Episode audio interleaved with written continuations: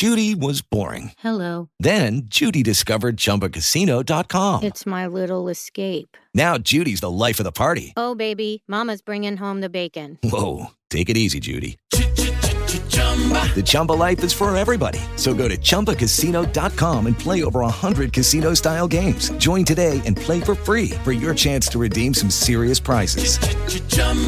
ChumbaCasino.com. No purchase necessary. Void where prohibited by law. 18 plus terms and conditions apply. See website for details. Esta entrevista se me ha ido de las manos. En general me gusta que duren entre media hora y 40 minutos, pero este tema lo merecía. Hoy te invito a desaprender sobre uno de esos temas que damos por sentados, pero que necesitan darles un repaso urgente. Me refiero a los sistemas de bonificación o de recompensas y castigos. ¿Son verdaderamente útiles? ¿Qué consecuencias negativas pueden tener en nuestro alumnado? ¿Existen alternativas para gestionar el aula sin recurrir a premios y castigos? Para darle una vuelta a este tema he invitado a una profe apasionada de su trabajo y de la crianza respetuosa. Olaya, de la Escuela de Español Online para Niños Enjoy Español. Hacer entrevistas es una de las partes que más disfruto de crear mis podcasts, y cuando además la conversación fluye tan fácil como lo hizo durante mi conversación con Olaya, me siento aún más afortunada de poder animar este espacio de reflexión educativa. Pienso sinceramente que la entrevista de hoy no te dejará indiferente, así que prepárate una bebida que te guste o resérvame un ratito durante tu paseo diario porque vamos a cambiar tu manera de ver los sistemas de bonificación. Recuerda que si te gusta el podcast, la mejor manera de apoyar su continuidad es dejando una evaluación positiva en Apple Podcast y compartiéndolo con otros profes inconformistas como tú. Y ahora sí, te dejo con la entrevista.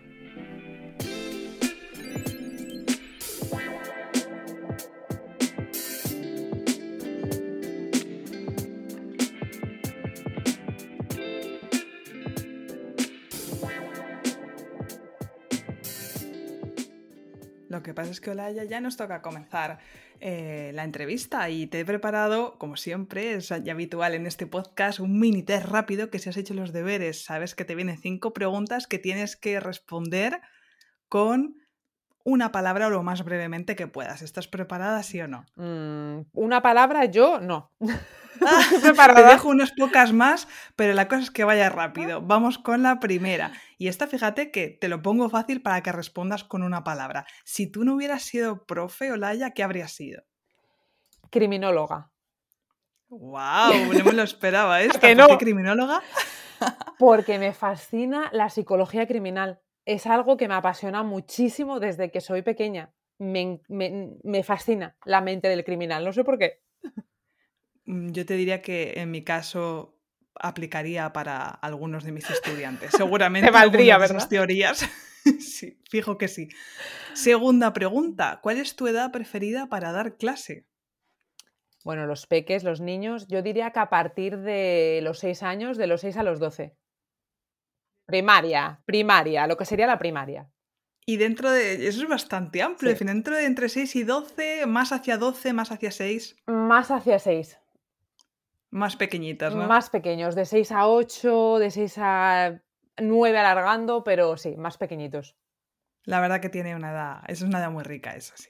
Sí, sí, sí. Están empezando a descubrir todo y eso me gusta. Y a nivel de lenguaje, también a nivel de español, es mucho más interesante. Sí. Totalmente. Mm. Tercera pregunta. Tú, cuando eras estudiante, ¿dónde te metes? ¿En qué categoría? ¿Alumna cotorra? ¿Alumna soñadora? ¿O alumna aplicada? Soy un poco de las tres. Soy las tres. Era muy aplicada porque siempre a mí me, me gustaba muchísimo estudiar y tener mi tiempo para hacer mis apuntes, esto, otro. O sea, aplicada soy. Soñadora podría ser mi segundo apellido. Pues para la vida y para todo. Y cotorra, soy una cotorra y era una cotorra también en, clase. O sea que soy las tres. Tenías un poquito de los tres. ¿Y alguno que se acentúe un poco más, así? eh, ¿Pasabas más tiempo hablando en clase, por ejemplo, o más como en las nubes? Eh, más hablando que en las nubes. Sí. Seguramente, sí. Que es- Es lo que tiene ser una buena comunicadora, pues que al final te gustaba chaspar, ¿a que sí? Sí. Te creo. Y ya terminamos eh, con la última. No, quedan dos preguntas, perdón, la cuarta. eh, un libro que recomiendas para los profes, de cualquier tema, puede estar relacionado no con docencia, pero que podamos sacar una, un aprendizaje para el aula. Pues mira, a mí uno de mis libros de cabecera, cuando me preguntan sobre educación, diría que em, Gramática Básica de Gianni Rodari. Mm, me interesa. A ver, cuéntanos un poco más de este libro. Me gusta mucho porque, eh, bueno, Gianni Rodari, en, en, términos de niños, ¿no? Pues para mí es como un Gloria Fuerte. Son como mis, mis, libros de cabecera, ¿no? Mi, inspiración. Em, y ese libro, que es muy finito, eh, te da un montón de ideas a la hora de, sobre todo, trabajar la creatividad en tus clases. No está dirigido a la enseñanza de idiomas, ¿no? Pero yo creo que cualquier maestro y cualquier profe que trabaje con niños, con adolescentes también, ¿por qué no? Tiene que leerlo porque te da muchísimas claves, muchísimas ideas para poder adaptarlas a tu tipo de alumnado, trabajar de una forma creativa. Entonces, pues si alguno de nuestros oyentes no lo ha escuchado, eh, gramática, ¿he dicho básica? No, básica no. Creo que sí, creo que has dicho gramática básica. Fantástica, gramática ah, fantástica. Fantástica, eso suena todavía mejor. De Gianni Rodari. Pues me lo apunto porque yo también doy clase a, podríamos decir niños porque tienen 12 años, que en España estarían en sexto de la ESO, o sea que me viene genial, muchísimas gracias. Y ya la última, y nos vamos acercando al tema de hoy, Tú que tienes experiencia dando clase de español tanto online como presencial, ¿dirías que los alumnos se portan peor en la clase presencial o en la clase online? En la presencial se portan peor. sí, por lo menos bajo mi experiencia. Y también he de decir que yo no tengo grandes grupos entonces, pues no es lo mismo cuando trabajas con grupos más pequeños o one-to-one, ¿no? Pero mm, yo creo que, una vez conocen las reglas de cómo funciona el aula virtual, es más sencillo gestionarla que la presencial posiblemente el número de alumnos también afecte en general. Claro, en presencial hablamos de grupos más numerosos, en individuales pues es mucho más fácil y en pequeños grupos online, como al final muchas veces cada uno está en su casa, es verdad que eso ayuda, ¿verdad?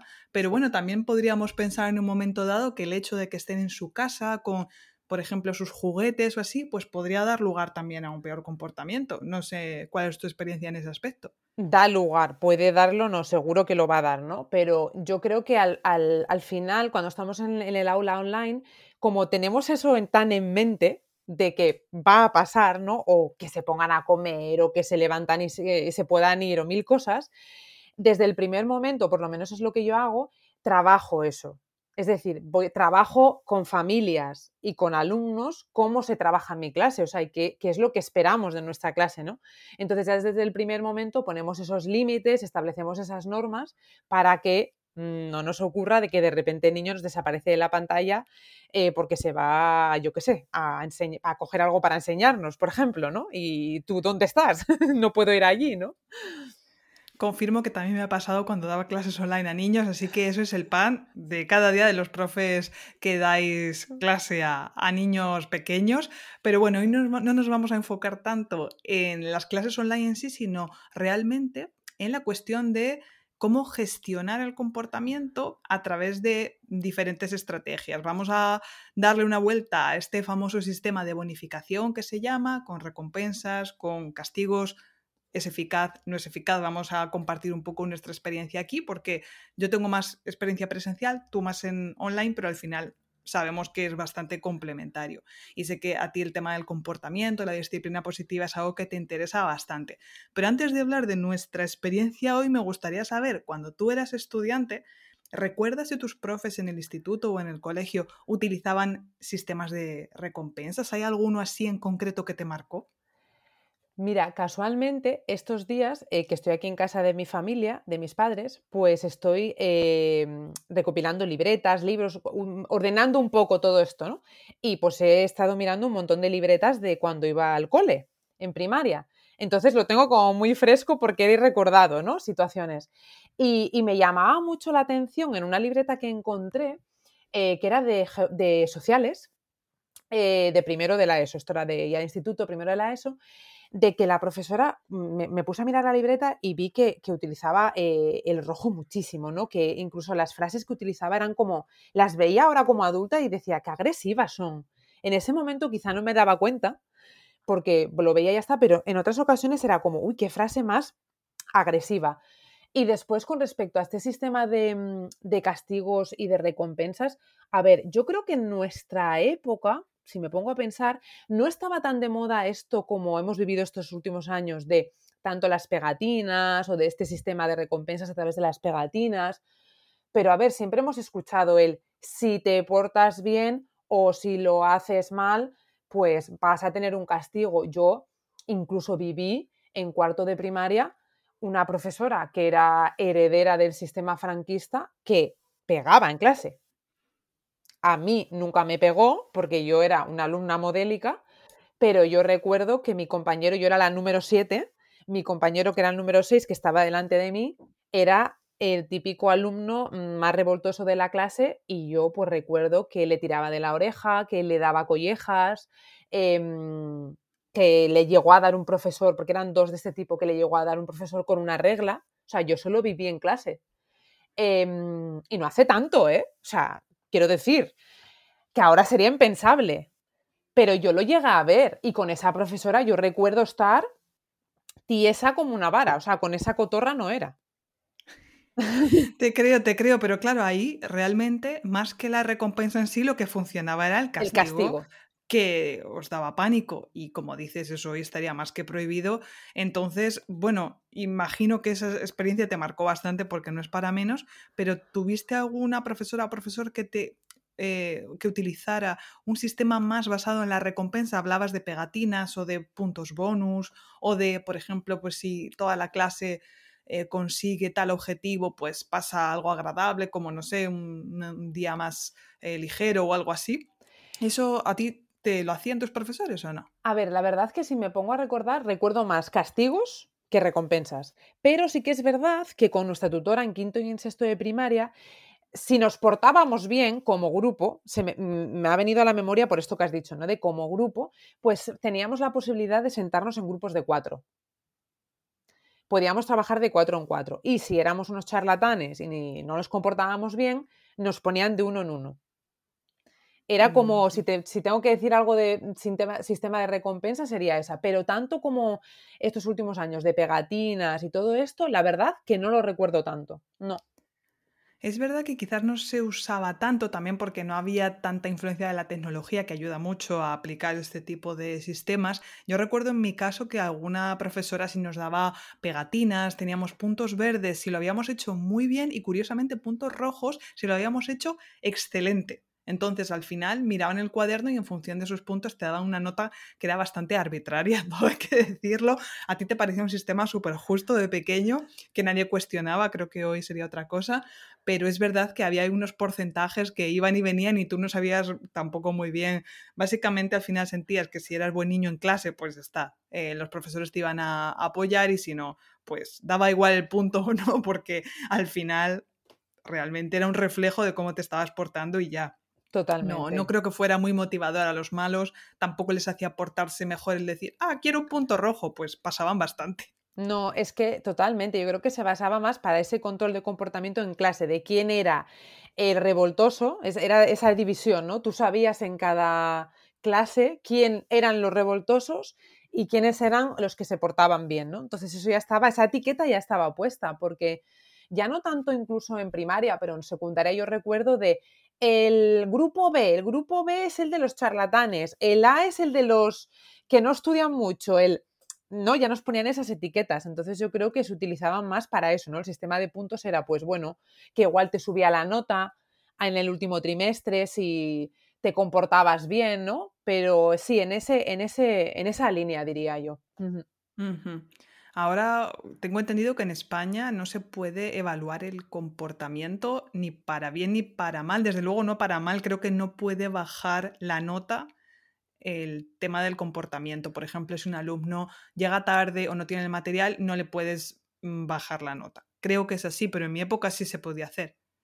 En la mía también. Yo la verdad que ahora lo desconozco porque también no, no estoy muy conectada yo, no con el sistema público eh, de la enseñanza arreglada, pero es que al final, claro, es algo también tan difícil, digo, ¿no? De gestionar porque al final siempre dentro de una clase, pues, a ver, todos hemos sido alumnos y profesores y sabemos que es algo muy difícil de valorar.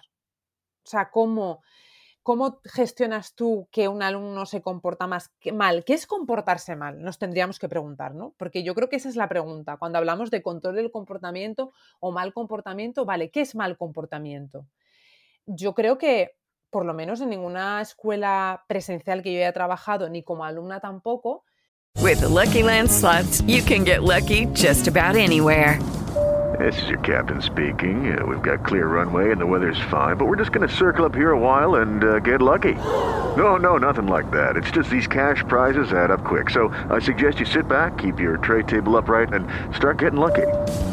Play for free at LuckyLandSlots.com. Are you feeling lucky? No purchase necessary. Void where prohibited by law. 18 plus terms and conditions apply. See website for details.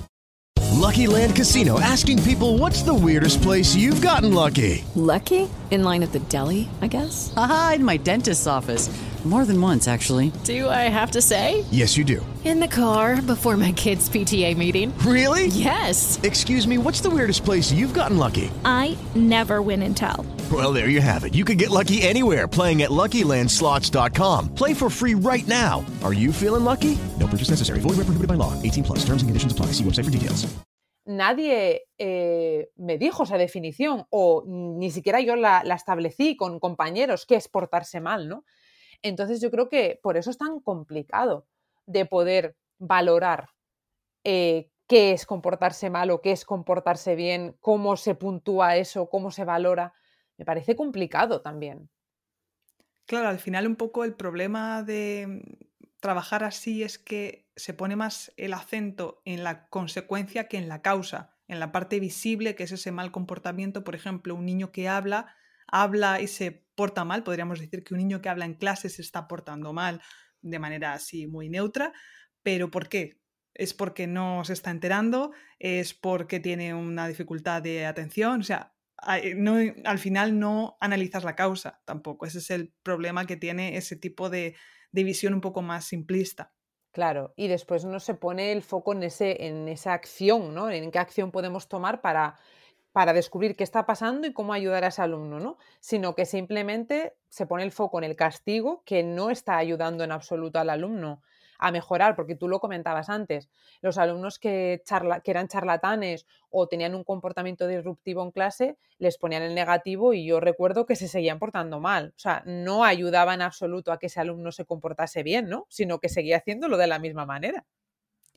Ahora es verdad que, claro, ya con cierta experiencia lo vemos bastante claro, pero no sé si en tu caso, cuando comenzaste a enseñar, ya sea presencial o online, tuviste tendencia a reproducir algún sistema similar, mm, porque al final, claro, yo te digo que a mí me pasó porque al final no tenía referentes, tampoco sabía cómo hacerlo de otra manera y sí recuerdo tener algún sistema así un poco simplista, ¿no? De puntos positivos y negativos. No sé en tu caso si también caíste en esto o no, desde luego sin juicio, porque ya te he dicho que yo también lo hice. Totalmente, y hasta no hace tanto. O sea, eh, al final tú lo dices, yo repetí modelos que viví como alumna y después también en, mi formación como profesora eh, se, se, seguían repitiendo esos modelos y además podría decir que, porque yo hice filología clásica, pero después ya, bueno, me empecé a formar como profe de L en el Instituto Cervantes, ya para niños, y se seguía eh, hablando de ese tipo de sistemas. Pero es que lo curioso es que yo empecé hace dos años el grado de maestro de primaria, porque siempre fue como mi carrera deseada que no sé por qué no hice. Y entonces, pues como, mira, como premio para mí misma, pues mm, me, me, metí en la carrera, ¿no?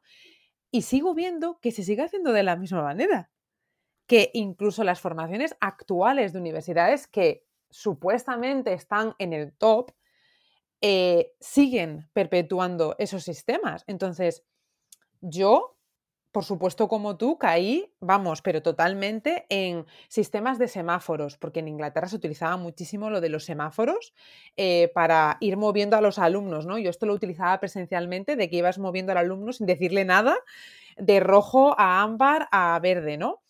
El Class Dojo, el famoso Class Dojo, que todavía es muy popular y yo, bueno, he visto un montón de, y veo un montón de publicaciones que hablan de Class Dojo, que lo recomiendan, y yo eh, utilizaba Class Dojo en mis clases hasta hace dos años y algo, en mis clases online.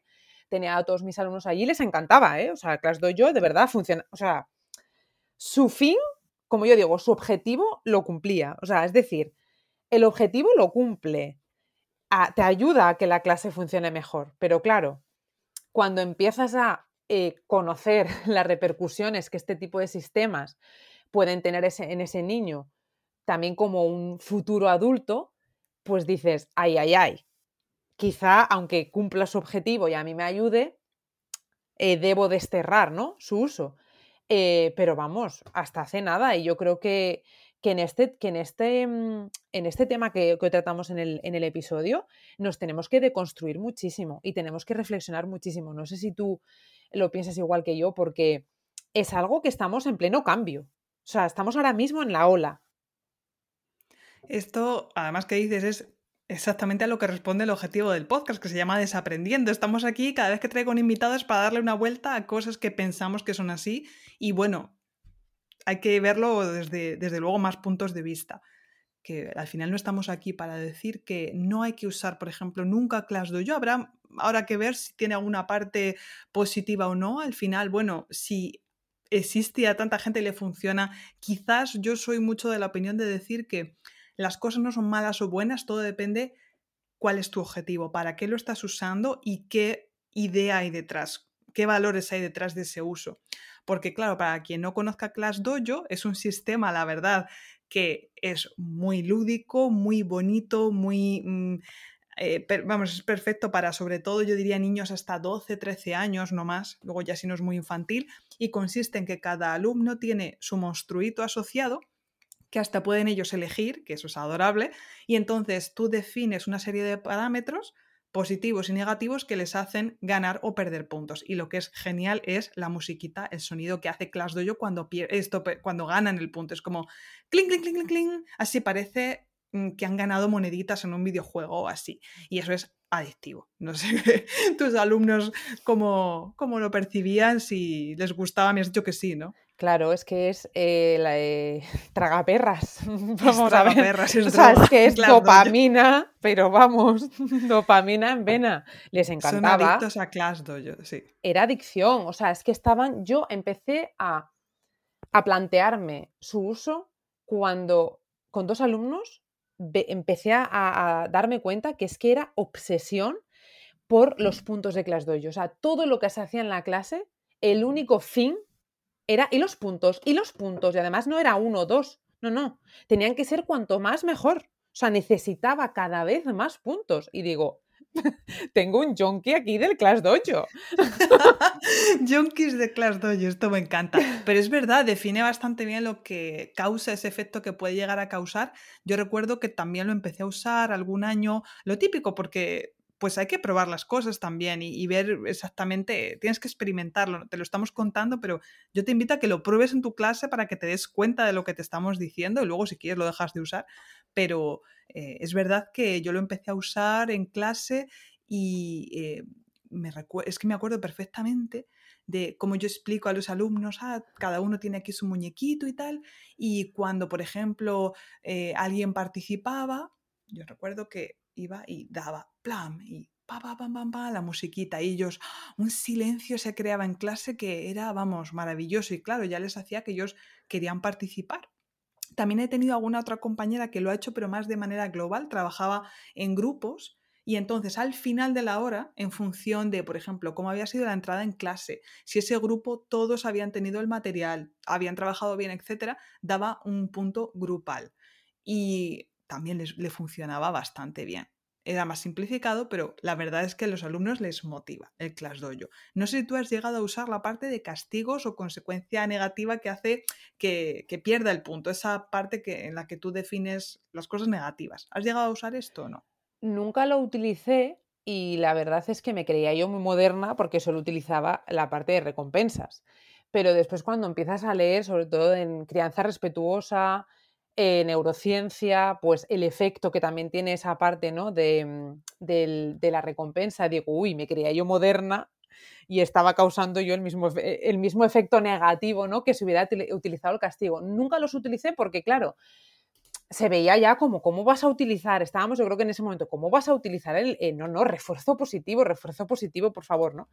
Entonces yo también lo utilizaba así como incluso grupos, además, en este caso, como la mayoría de mis clases eran one-to-one, pues yo tenía el aula con todos los alumnos y muchos de ellos se conocen entre sí o hermanos y entonces ya era la competencia extrema para ver si yo tengo más que mi hermano, si por qué mi hermano tiene. Entonces, em, claro, yo creo que como grupo pues puede funcionar mejor porque al final no estás generando ¿no? Esa, esa competitividad. Pero yo en mi caso incluso tenían esa competitividad de por qué mi hermano tiene más y yo tengo menos. ¿Qué hizo él para que yo tenga más? empezamos el mismo día de clase y patatín y patatán. O sea, que les generaba también esa ansiedad.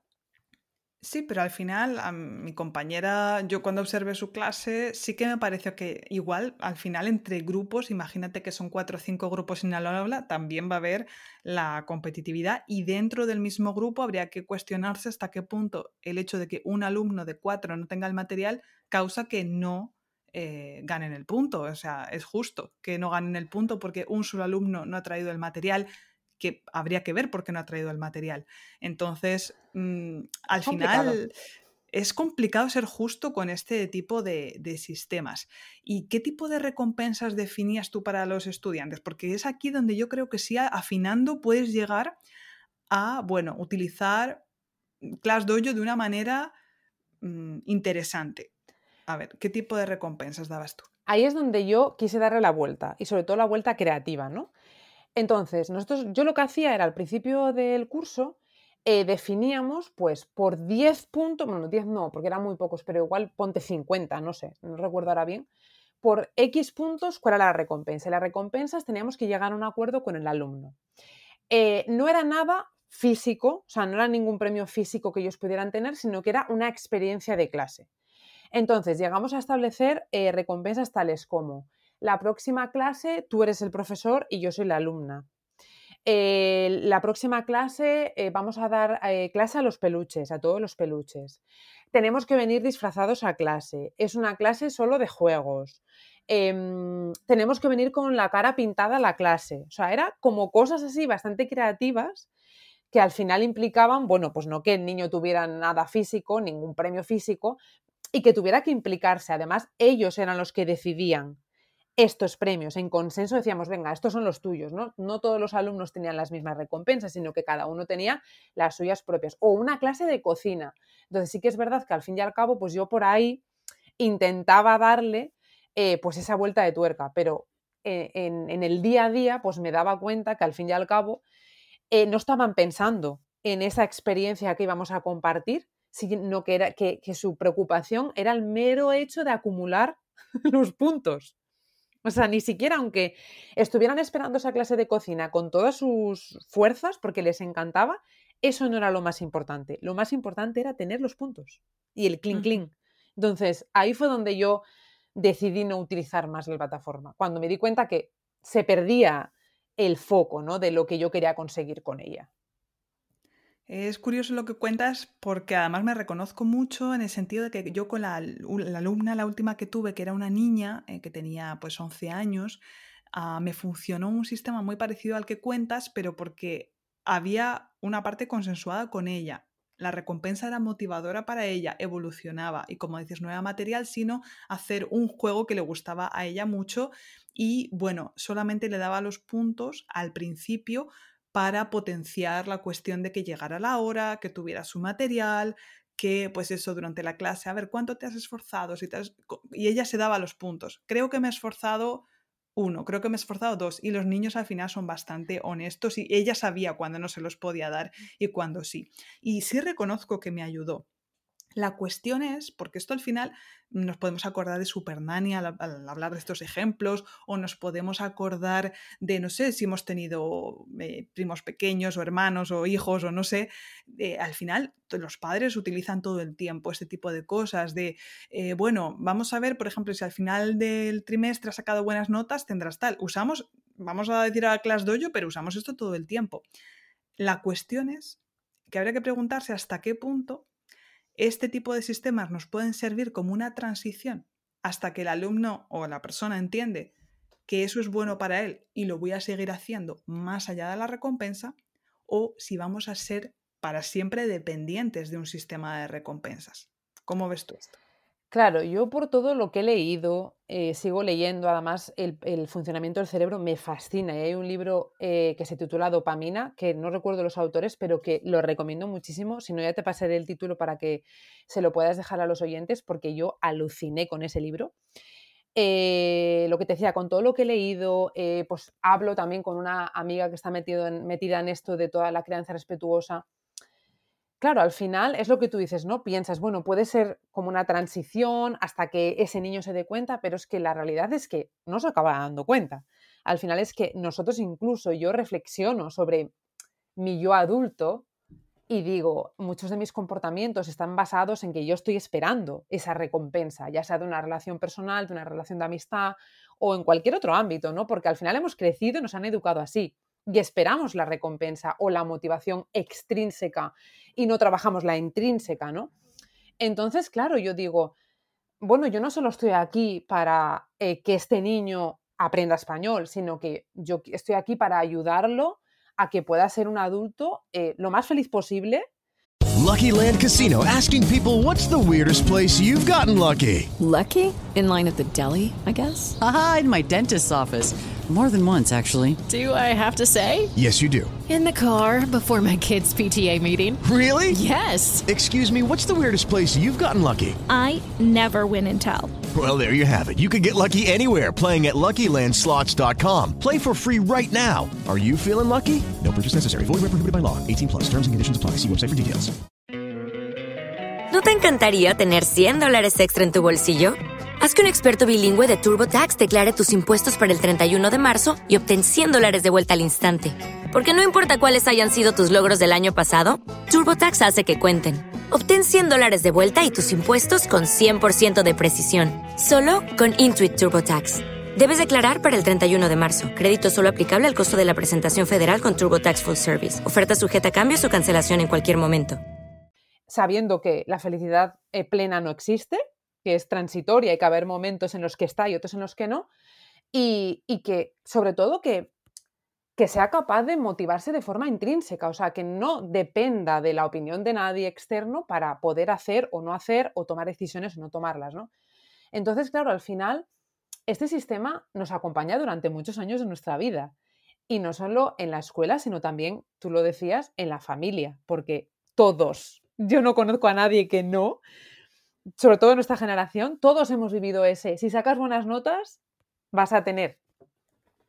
Entonces, claro, cuando te pones a leer y conoces las implicaciones que puede tener en una vida adulta, teniendo en cuenta lo que ese niño, su propia personalidad, eh, lo que viva, ¿no? Todo lo que, obviamente no solo esto y ya va a implicar algo negativo en tu vida, pero es verdad que después, por ejemplo, de cara a las relaciones, eh, bueno, pues puede traer problemas y tiene consecuencias. Y ahora más sobre todo con el mundo de las redes sociales, que es constantemente esa recompensa, constantemente ese like. Eh, la cantidad, la cantidad, la cantidad, no la calidad. Ostras, es que yo ya, te digo, yo cuando leía este libro era como, es que somos tan, tanta física, o sea, hay tanto que no podemos gestionar porque ya, ya nos programan así, por decirlo de alguna manera, y todo lo que nos pasa en esa infancia nos va programando, que es muy difícil ser adulto y darte cuenta y trabajar para cambiarlo y conseguirlo. Es muy complicado. Entonces, tiene repercusión. O sea, yo estoy segura de que tiene repercusión. La neurociencia lo demuestra. Entonces, yo creo que en nuestra mano tiene que estar el, por lo menos, desechar o tratar de utilizar cada vez menos estos sistemas y aún siendo conscientes de que seguramente que en su familia y en su vida los van a tener, porque forman parte de nuestra sociedad, queramos o no.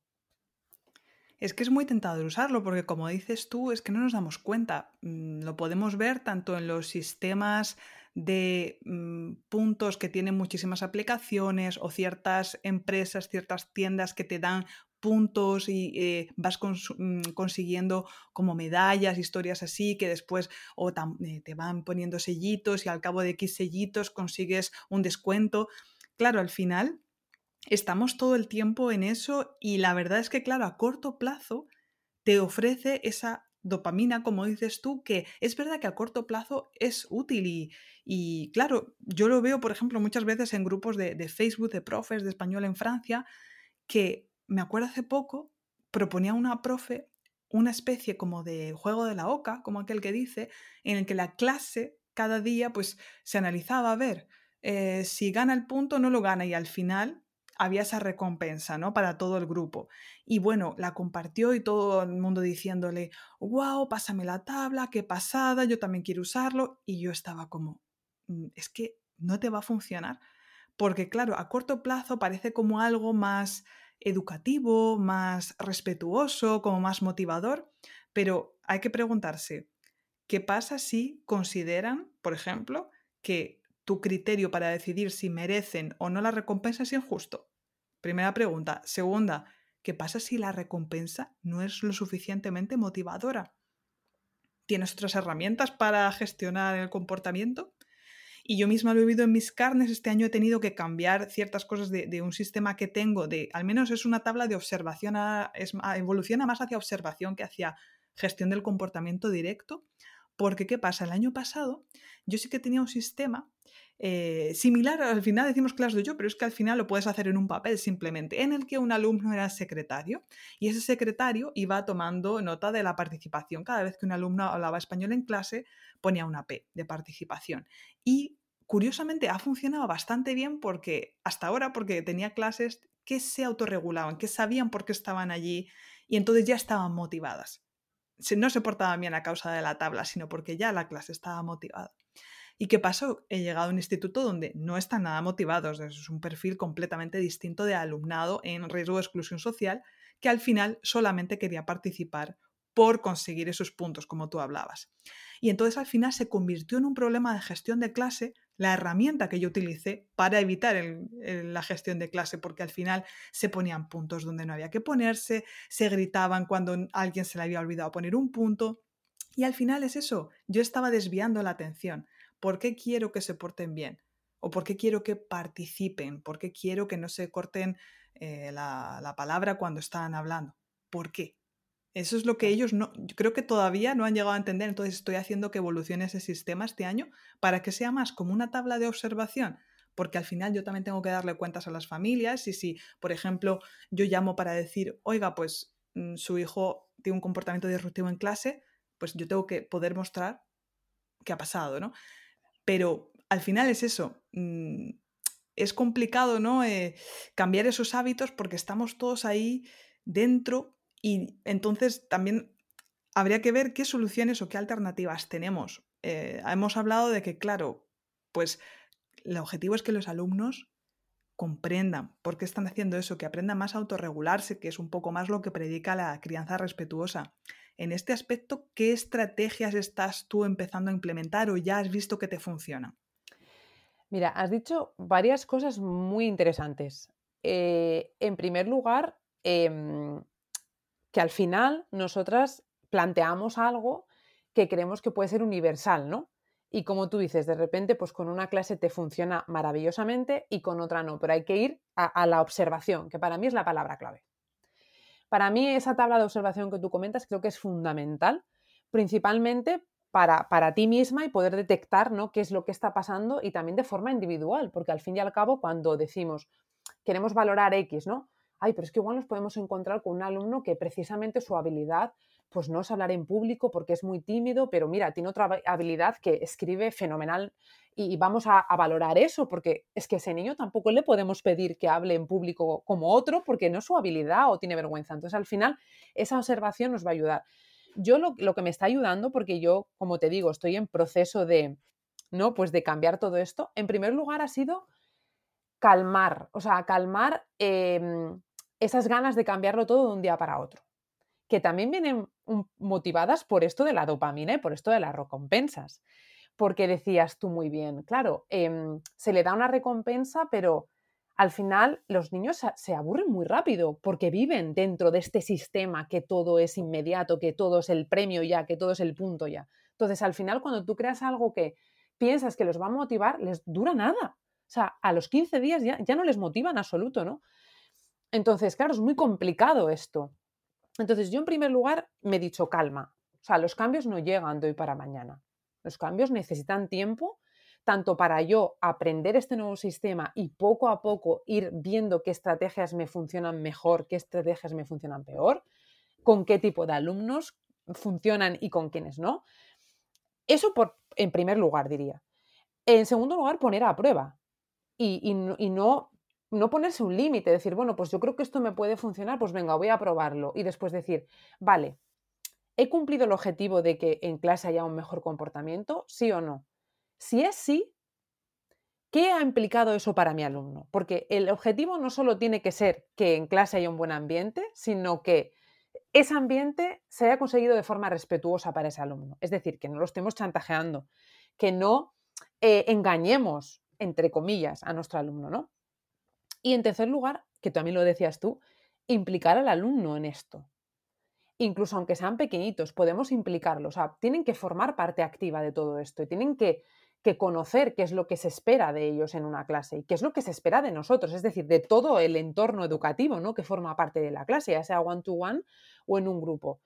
A mí me encanta, por ejemplo, porque esto se, se, conecta muy bien con el tema del fracaso, del error, ¿no? de lo que se espera y de lo que no se espera, al fin y al cabo. ¿no? Entonces, a mí las primeras clases me encanta definir con ellos qué es esto del error, qué es esto de, de equivocarse, ¿no? Porque muchas veces estamos eh, castigando o premiando el no equivocarse, pero no tienen claro qué es no equivocarse o qué es eh, una equivocación, qué es un error. Entonces, al final, obviamente, dependiendo del tipo de alumno con el que trabajes, vas a tener que ludificarlo, gamificarlo más, maquillarlo, ¿no? Porque no vas a hablar de la misma manera a un niño de 12 años que a uno de 6, obviamente pero yo creo que la implicación del alumnado y de las familias en mi caso, porque trabajando online yo tengo lo que llamo normas para las familias, o sea, yo implico a las familias y les digo, hay cosas que aquí no se pueden negociar. O sea, hay cosas que son innegociables y esto tiene que ser así. O sea, en clase no, no, va a haber comida en clase, ¿no? Por ejemplo. O sea, se come antes o se come después, puede haber una urgencia, ¿vale? Pero tiene que haber ciertas cosas que se tengan que cumplir, ¿no? Entonces, implicar a la familia, implicar al alumno, siempre va a conseguir, en primer lugar, que el alumno se motive. Y ya, más que motivar, alentar, ¿no? Porque es más conseguir ese aliento para que el alumno, oye, sea él capaz de decidir cómo se quiere comportar en una clase y cómo quiere que funcione esa clase, ¿no? Sin necesidad de esperar nada a cambio, sino su propio disfrute o el propio disfrute de los que están en la clase, ¿no? Claro, esto es muy complicado, porque ellos viven en un sistema que ya hemos hablado de él y nosotras también vivimos en ese sistema y no puedes hacerlo chas, magia y lo consigues. Entonces hay que tener mucha paciencia y hay que ser conscientes de que va a haber días buenos y de repente va a haber uno en, en el que va a ser desesperante. Desesperante porque nada va a funcionar y porque todo te lleva a ¿por qué no utilizo ese sistema que al final me funcionaba bien? ¿No? Entonces, esa paciencia es importante. Y si hablamos de grupos, y ya más en esa parte presencial, la asamblea yo creo que, es de gran ayuda porque estamos fomentando precisamente eso, ¿no? La participación del alumnado, la implicación, la comunicación, que no nos vean a nosotros como e, ese ente que está por encima porque alguien lo ha decidido y ni siquiera saben por qué, sino que sea más, venga, em, llegar a acuerdos de grupo, llegar a, crear ese clima, ¿no? Ese clima en el que todos disfrutamos. Difícil, complicado y, echándole mucha paciencia y mucha, mucha prueba y mucha observación, como tú decías también. Es que, claro, al final los alumnos, como tú dices, no están acostumbrados a eso, posiblemente en casa a lo mejor tampoco funcionan así, y entonces Claro, muchas veces por tener la paz social, como se dice, recurrimos a este tipo de sistemas que en un momento dado te pueden sacar de un apuro, pero para mí tienen que ir siempre acompañados de un diálogo con el alumno y de intentar por todos los medios que tomen conciencia de que eso lo hacen primero por ellos y después por el grupo, porque obviamente, por ejemplo, vamos a suponer que el problema es que hay eh, alumnos que mm, hablan mucho en clase, que suele ser algo muy, muy eh, frecuente, tristemente, o, bueno, al final es bastante natural, pero hay que ver exactamente eso cómo perjudica al ambiente de clase. Entonces, primero, claro, mm, también uno tiene que analizarse en esto, porque muchas veces ponemos el foco en que si hablan es porque el alumno se porta mal o es malo o es eh, distraído, lo que sea. Pero claro, también creo que una de las estrategias que tenemos que explorar es qué puedo hacer yo como profesor para limitar esas, ese caldo de cultivo en el que mis alumnos se ponen a hablar.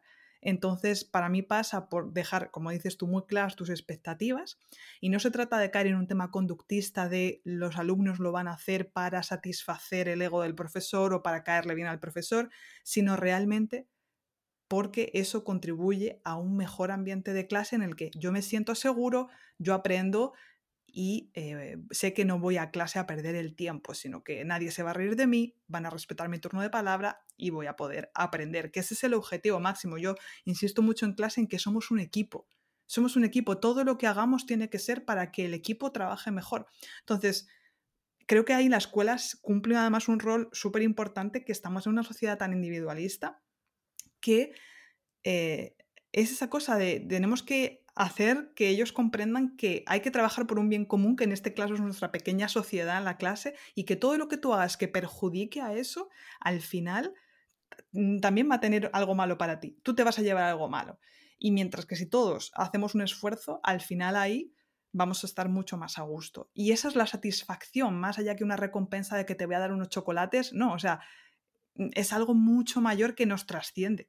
Eh, eso es algo que es complicado de obtener, pero que al final, siendo muy constante con tus expectativas, a mí lo que me funciona mucho es, de luego, yo no suelto eh, la expectativa hasta el último día de curso, de lo que quiero en mi clase, cómo se tienen que portar, modelo cada cosa, de cómo hay que levantar la mano, cómo hay que salir del aula. Y es una cosa que a lo mejor podría alguien acusarme, ah, estás adiestrando al alumnado.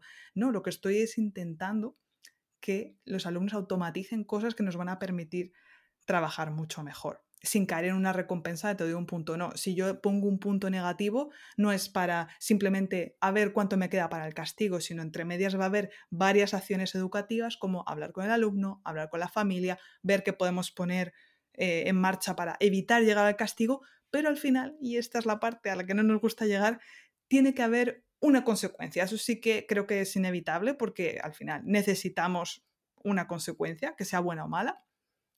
¿Y cuál es tu experiencia en este aspecto con las consecuencias? Has llegado a la palabra clave que yo creo que puede ser de este episodio, que es que definimos fatal las consecuencias. Es decir, yo creo que a lo largo de toda la educación, de la historia de la educación, esto de las consecuencias, em, como digo yo, disfrazadas de castigos, eh, creo que no está clara, o por lo menos en lo que yo generalmente veo, ¿no? Porque eh, yo he visto, hay muchos ejemplos en Twitter que a veces se viralizan. Hace como unos meses se viralizó uno que era, era una tabla en la que había unas normas eh, y unas consecuencias, ¿vale? Y, por ejemplo, una, o una de las normas era, o bueno, o castigos, no sé cómo lo llamaban, era, por ejemplo, si no haces los deberes un día, consecuencia, te quedas sin clase de educación física. Bueno, pues señores y señoras, eso no es una consecuencia, eso es un castigo en toda regla que se le llama consecuencia. Entonces, hablando de consecuencias, yo creo que lo primero que tenemos que hacer es definir consecuencia, pero bien, o sea, como tiene que ser, no disfrazándola de castigo. Consecuencias, las consecuencias son naturales, ni yo las pongo ni nadie las pone, o sea, son, están en la vida misma, es decir, si yo estoy jugando con una botella sin tapón y está lleno de agua y estoy así encima del ordenador, probablemente la consecuencia de eso es que el agua se vaya a caer encima de mi ordenador y mi ordenador se pueda llegar a estropear. Ya está, o sea, ni negativo ni positivo, es lo que es, o sea, y no hay más, ¿no? Entonces, ese es el problema, que las consecuencias no se definen bien. Una cosa es que yo establezca un límite, que yo creo que hay que diferenciarlo también de la norma, ¿no? Una norma eh, puede mutar, una norma tiene que, llegar, tiene que establecerse en consenso, cambia, pero un límite no. O sea, un límite tiene una consecuencia clara y real, que es que si tú te subes en una silla y te asomas por la ventana, puedes poner en riesgo tu vida. O puedes poner en riesgo la, de, la vida de un compañero, ¿no? Por ejemplo, en una clase online, si tú sales corriendo descalzo, te puedes caer por las escaleras y te puedes hacer daño, porque a mí me ha pasado. Y ahí fue donde yo empecé a reflexionar sobre esto. O sea, es que no te puedes levantar de la clase descalzo porque es que puede pasar algo y yo no estoy ahí y mamá está en otra punta de casa y quizá no te, no te puede ayudar en ese momento, ¿no? Entonces, a la hora de hablar de consecuencias tenemos que establecer claramente qué es una consecuencia real y no enmascararla de castigo. Cuando estamos hablando de una clase grupal, pues va a haber consecuencias de todos los actos. Obviamente, cada acto eh, tiene una consecuencia y como tú decías antes, al final es un pequeño ecosistema.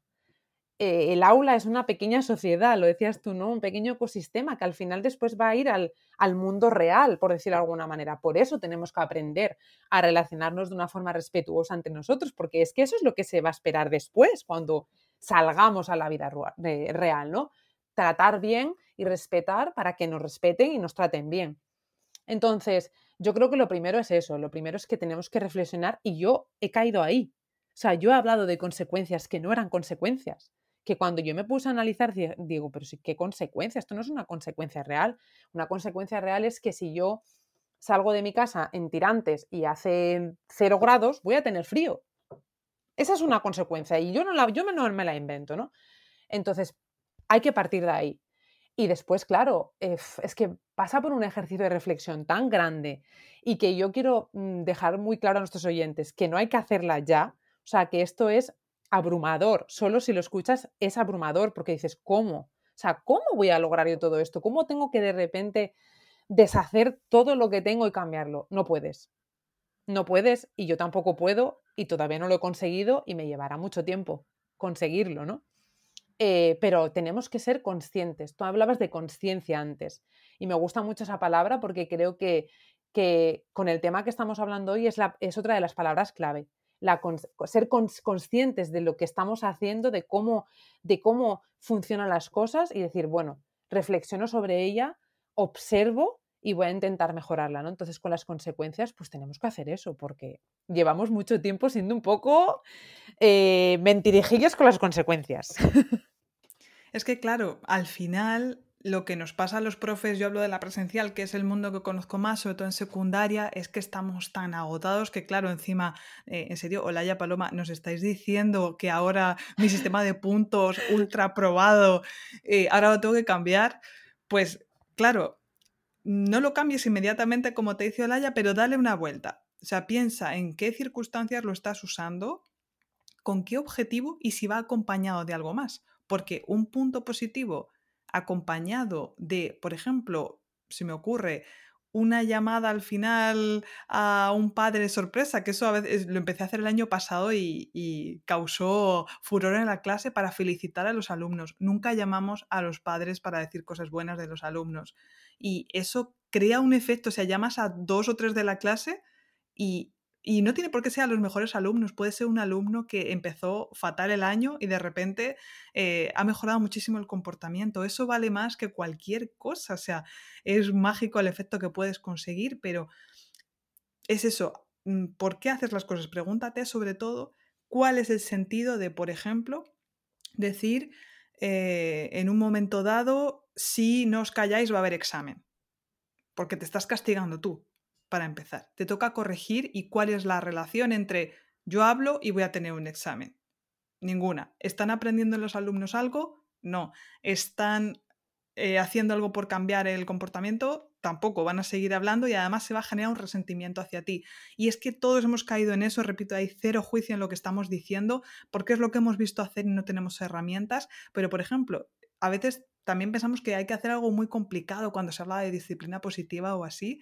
Y no, es, muchas veces son cosas ultra lógicas, una consecuencia lógica de que dos alumnos hablen y tras una o dos advertencias no paren, una consecuencia lógica es separarlos. Es que no hay que eh, tampoco ahora mismo inventar la rueda.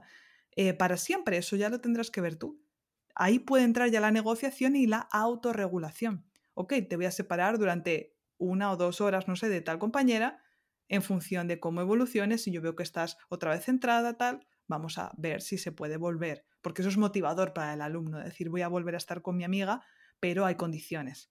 Y de esa manera, o sea, requiere mucha más paciencia por tu parte, mucha más negociación, que es algo que quizás a veces los profes sentimos que si negociamos con un estudiante nos estamos bajando del burro, pero no, al final, sobre todo con adolescentes, tienes que darles la oportunidad de que se equivoquen, la van a cagar, y tú tienes que estar ahí para decirle, la has cagado, va a pasar esto, pero no es el fin del mundo. O sea, eh, va a haber una consecuencia que no te va a gustar, porque es así, porque no has cumplido tu parte del trato, no has sido responsable ni no me has demostrado que puedo ahora, ahora mismo confiar en ti, pero sé que la próxima vez voy a poder confiar en ti. Ahora va a pasar esto y ya está, pero no lo dices enfadado, no lo dices desde te echo la chapa, sino simplemente aplicas. Y al final, los alumnos, bajo mi punto de vista, desde que he empezado a cambiar este tipo de cosas, lo entienden. Los alumnos saben perfectamente cuándo lo hacen bien y cuándo lo hacen mal, y cuando eres justo, siempre te lo van a agradecer.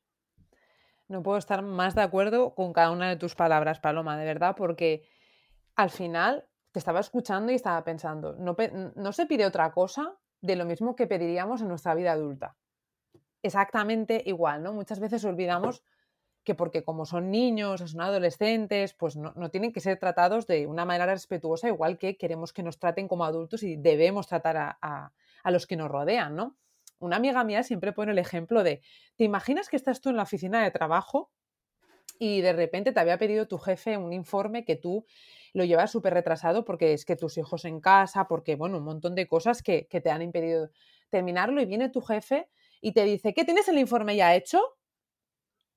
Y tú, no, es que no me dio tiempo, es que no me importa, mira, pues te vas a quedar hoy sin la hora de comer o sin la hora del café y te lo vas aquí a terminar. Y lo quiero a última, a última hora en mi oficina y si no, no te vas para casa. ¿eh? Hasta que no lo termines, no te vas. Si nuestro jefe nos dice eso, diríamos, mm, me cago en, y perdón por la palabra, en mi jefe. Pero ¿por qué me habla así o por qué me trata como si fuera un niño? Qué casualidad la expresión.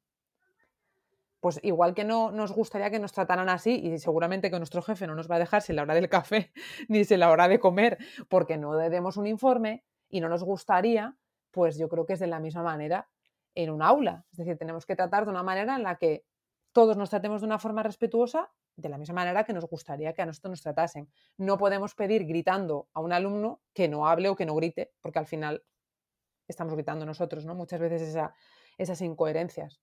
Entonces es muy, es muy complicado y como tú dices, cero juicios y poco a poco cada uno descubriendo las técnicas que le funcionan, aplicando una al año, dos al año, que te salen bien y funcionan, genial. El año que viene ya puedes aplicar una más y ya estás haciendo un gran paso para que todo funcione muchísimo mejor. Ahí está, y sobre todo intentar llegar quizás más tranquilo a clase, cuidar mucho esa energía, porque muchas veces acabamos gritando a los alumnos o eh, aplicando consecuencias injustas porque estamos agotados, porque no se nos ocurre en ese momento qué hacer. Entonces yo añadiría intentar eso, mm, llegar tranquilos, estar tranquilos en clase, que nos va a ayudar a tomar mejores decisiones y sí creo que ayuda mucho proyectarte mm, antes, por anticipado y pensar, ok, si pasa esto en mi clase voy a definir un protocolo y cómo voy a actuar y entonces sé que lo voy a hacer tranquilo, que no voy a dudar, no voy a tener que estar pensando y ahora qué consecuencia aplico. Voy a tener mi lista de cosas muy lógicas, muy básicas, siempre voy a hacer lo mismo, pero lo voy a hacer tranquilo porque sé lo que voy a hacer.